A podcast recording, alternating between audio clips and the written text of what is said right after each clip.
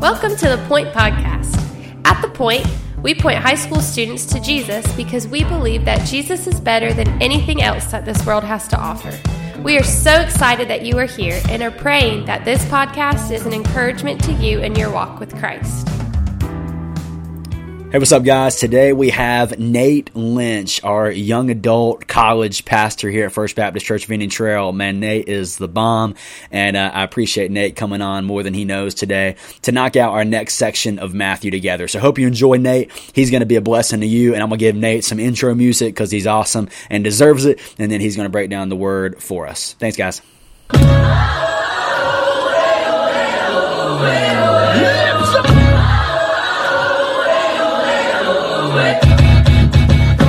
What's up, y'all? I've been given the assignment of Matthew 3, uh, 13 through 17, so we're just going to jump in real quick. And uh, hopefully, Lord willing, this is just going to be about five to six minutes. Let's do it. Okay, we got three quotations that we see in John 3, or Matthew 3, 13 through 17. Let's go through them. Uh, the first quotation that we see is in verse 14, where John the Baptist is asking Jesus why should I be baptizing you? It should be you who is baptizing me.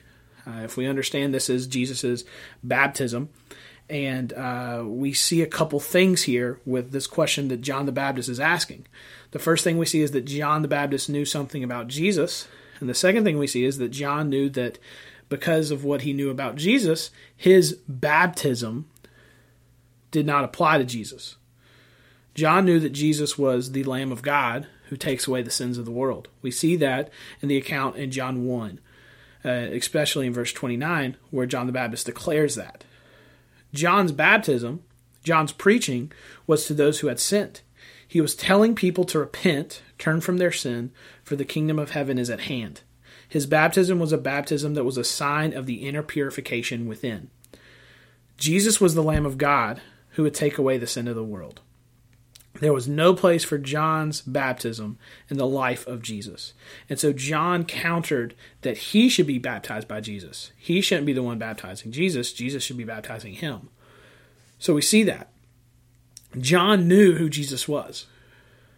We know that Jesus truly is the Messiah, he is the Savior. He has come to take away, he came to take away the sins of the world. And John knew that, and John declared it.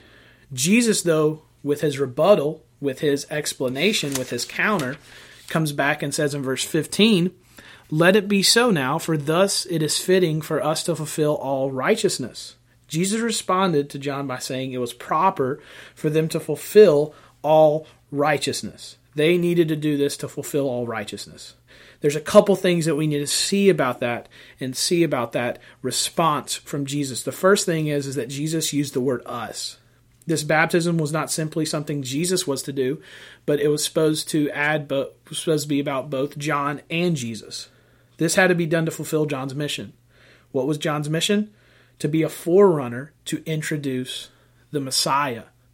That's why we see in John chapter 1 again when he says, Behold the Lamb of God that takes away the sin of the world. He was introducing Jesus to this world to the people of Israel and saying, This is the Son of God. This is the Lamb of God.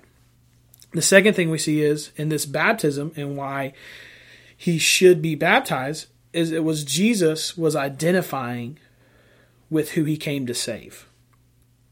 The one who had nothing to repent of takes his place among those who had to repent. He wanted to identify with us. He wanted to identify with us in every single way. Understand this Jesus was not just 50% God and 50% man, but he was 100% God and 100% man. We have a God who identifies with us. Jesus ate, Jesus slept, Jesus used the bathroom, he laughed, he was tempted and tried in every way that we are. So we understand that we serve a God who identifies with us. The third and final thing we see here is we see the Father's response in verse 16 and 17. And when Jesus was baptized, immediately he went up from the water, and behold, the heavens were opened, and he saw the Spirit of God descending like a dove resting upon Jesus. And behold, a voice from heaven said, This is my beloved Son, in whom I'm well pleased. A couple things we see. We see that the Spirit fell upon him. This was at the point that what we need to see here is is that it was an anointing, not like uh, kind of like what you see in the Old Testament when kings were anointed with oil, when people were anointed with oil, when leaders were anointed. The anointing, this declaration from the Father, was the commissioning of Jesus to go out and do the work of his ministry. It was it, it was a point in his life now where Jesus is now being commissioned to say, "Okay, it's time to get to work. It's time. It's time to fulfill what you were supposed to do on this earth, which is to live a perfect life." He had already lived a perfect life, but he would continue to live a perfect life, and then eventually, three years later, die on the cross. It was a commissioning for him now to go about and do the will of the Father and to fulfill what God's will was for his life, which was to take the full cup of God's wrath and to die on the cross for our sins. Now, what do we see in application of this? Just in the same way God has a specific, just in the same way as God had a specific will for Jesus' life, God has a specific will for your life as well. A specific thing that He has called you to do. And the thing is, Jesus, His whole goal throughout life, every time you see Him, He says His will is to do the will of the Father. He was empowered to do that. In the same way, we're supposed to do the will of the Father.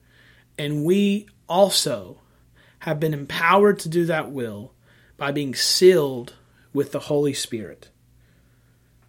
He gave you the Holy Spirit. He, he has called you and He has equipped you with His Spirit, with His life. See, you are not a mistake. God has something great for you. Remember that. If you are a kid of God's kingdom, if you are a child of God, he has something specifically for you. Hear from Him. Find out what He wants to do in your life. And live in the fullness of His Spirit. Understand that if we see anything from the baptism of Jesus, Jesus was identifying with those who He had come to save. And it was the commissioning for Him now to go out and to do what God had called Him to do, which was to die on the cross for our sins, to live a perfect life. He identifies with us. Praise God we have that. Thank you for listening. I pray that you have a great day whenever you're doing with listening with us. Um, I'm going to close in prayer with we're. Father, we just love you. We thank you for all that you have done in our lives. Father, we thank you that you sent us uh, a Savior. You sent your Son to identify with us. That you did not save us from heaven, Father, but you came down and lived amongst us. And so, Father, we understand that when we struggle, Father, you you understand, for you were tempted and tried in every way that we were. And Father, more importantly, thank you that you have now commissioned us and you have empowered us to do your will and to fulfill your will. Father, may we may our goal in life be to do the will of the Father. We love you, we thank you. In your awesome holy name. Amen. Thanks so much for listening. The Point is a ministry of First Baptist Church Indian Trail for high school students. We offer life groups every Sunday morning at 8, 9:30, and 11 o'clock, and we meet on Wednesday nights at 6:15. For more information, you can go to our church's website at fbcit.org.